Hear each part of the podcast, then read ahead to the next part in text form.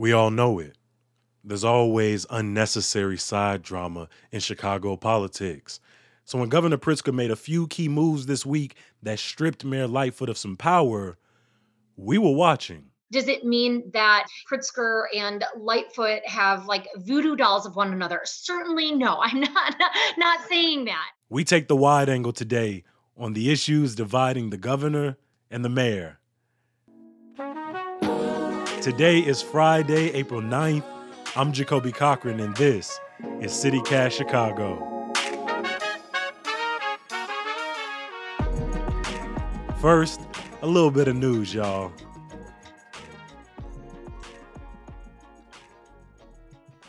An update on the child who was shot in a car while on Lakeshore Drive this week. Yeah, let that sink in. The police arrested a man who was in the car with the child, but it was for unlawful use of a weapon by a felon. Uh, cops are still investigating the other car that was involved in what they're calling a road rage incident. The University of Chicago issued a stay at home order yesterday after a cluster of more than 50 cases of COVID have popped up on campus recently. Now, all classes are remote and students must stay put for the next week. Officials say it's the worst outbreak of COVID since the start of the academic year and believe it's being driven by frat parties and probably white claws.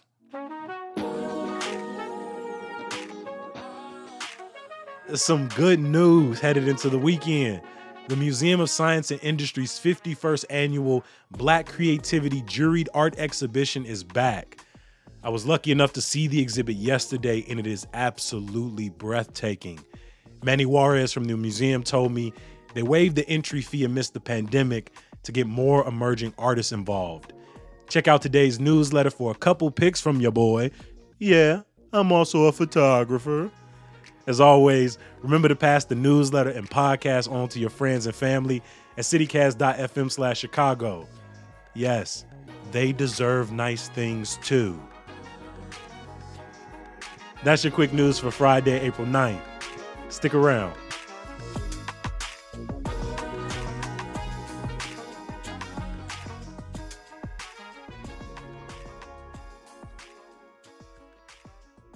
They're both Dems because this is Chicago. But Mayor Lori Lightfoot and Governor J.B. Pritzker have lately been looking like they are not on the same side. Pritzker signed a couple bills that could strip Lori Lightfoot of some power, especially in negotiations with the teachers union. Well, let's be honest, Lightfoot doesn't really need any more smoke. And as COVID numbers rise again, the governor is rolling back some plans to reopen the state but the mayor is giving bars and restaurants the green light as long as they keep customers at capacity. Amanda Vinicky keeps an eye on the governor as a correspondent for WTTW Channel 11, and Alex Nitkin is editor of Daily Line Chicago. Amanda and Alex, thanks for helping us break this down. My pleasure. Thank you so much. Y'all are so amazing. Even just the taking turns to say thank you, like talking to reporters, it's it warms my heart. We're all on the same team, unlike Illinois Democrats. Uh, yes, COVID cases are up, but Lightfoot is saying she expects the city to stay on track for reopening. Pritzker is slowing down those restore Illinois plans. How confusing has this process been as the mayor speaks from one place and the governor speaks from another? I mean, it's been difficult for everyone. Anyone who lives inside Chicago, as I do, and has been trying to check for a vaccine. And the questions have been the whole time do I go by the Chicago guidelines? Do I go by county guidelines or state guidelines? And for a long time, especially for people who have been younger but had pre existing medical conditions, it's been a matter of looking at local Walgreens or different providers and trying to figure out okay, are they going by the state guidelines where I'll be able to get this vaccine, or are they going by the city guidelines where I won't? So, interestingly, suburban Cook County, the Cook County Department of Public Health has said, we're going to get on board with the state plan. We are going to make everyone eligible for a vaccine by April 12th.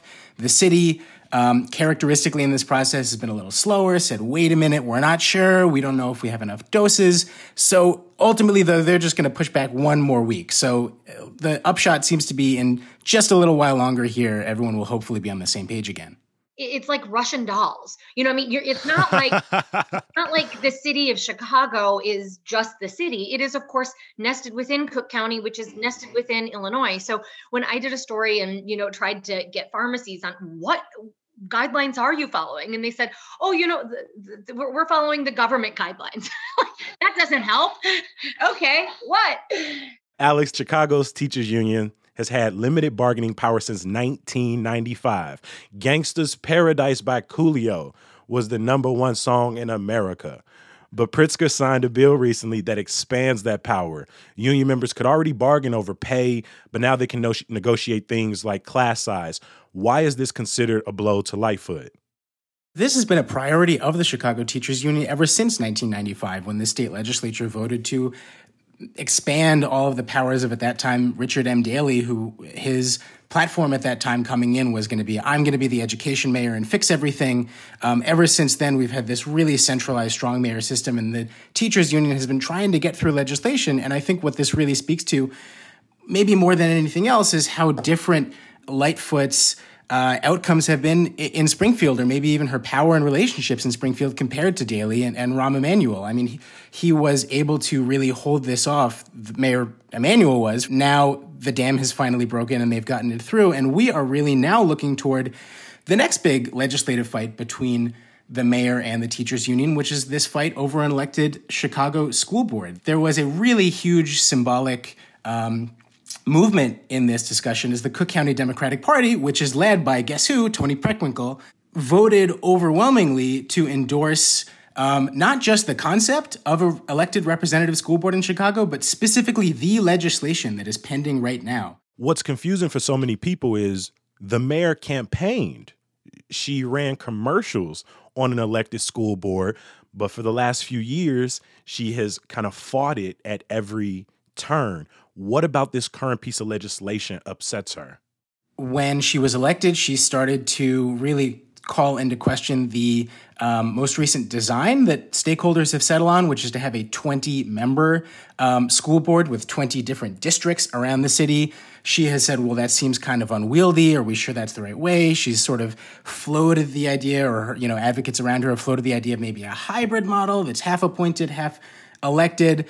Um, another recent um, uh, criticism that, or, or, concern, I guess, that um, the mayor has brought up against this is that she says that she wants any school board design to ensure that it has parent representation. It just comes down to, you know, on Tuesday, the mayor was asked about this, and her answer was, just wait, I'm still talking to people. I'm not ready. Let's not rush toward this.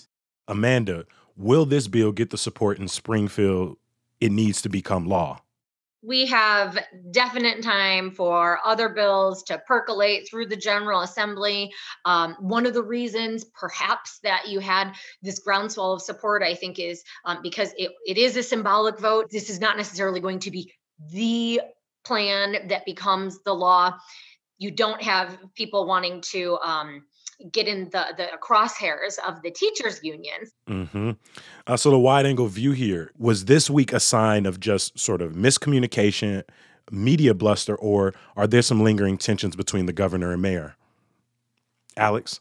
I think obviously, yes, there are tensions across a whole range of issues. There are tensions over the pace of vaccinations, over how quickly uh, we should be reopening. What it means for them politically, I think it's very early to say. There are, you know, certainly we're going to be watching the elected school board issue as something that would really potentially put the two of them on very different sides of a very important, salient political issue. Um, other than that, I, I think we'll just have to wait and see. And I'm curious what Amanda has to say about that, too. Yes, there is tension that is the very simple answer.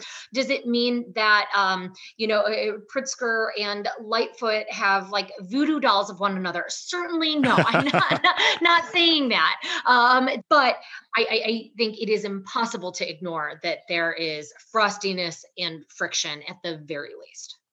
Again, that's Amanda Vinicky, a correspondent with WTTW Channel 11, and Alex Nitkin, the editor of Daily Line Chicago. Thank you both for being here. Thank you. Thank you.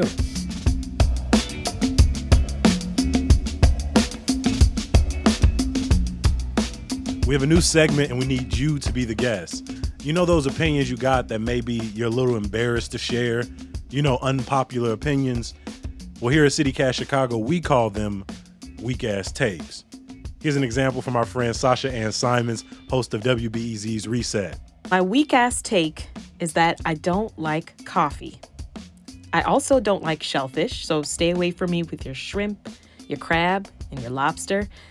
And I don't like sushi either. I said what I said.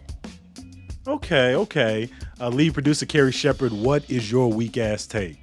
Brunch. Too expensive, waste of time. Don't need it. Which I know producer Simone Alicea does not entirely agree with. So, Simone, what's your weak ass take? Not only do I think a hot dog is a sandwich, but I would argue that burritos, pizza, and Pop Tarts all qualify as sandwiches. Here is newsletter writer and editor Sydney Madden. What is your weak ass take? I like Lollapalooza. I know it's overpriced. I know it's overcrowded. But if it was safely happening this summer, I would definitely go.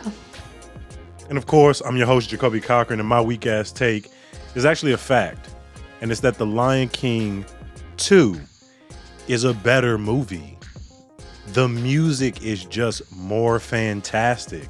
It's deception. like I don't even need. Come on, the the note alone. Uh, okay, here's what we need from you. You need to record and send us your weak ass take. Our newsletter and our show notes have clear instructions on how to do that. As always, you could have been anywhere in the world this week, and you chose to also be with us. Thanks for listening. Thanks. Thank you. I'll talk to you on Monday. Peace.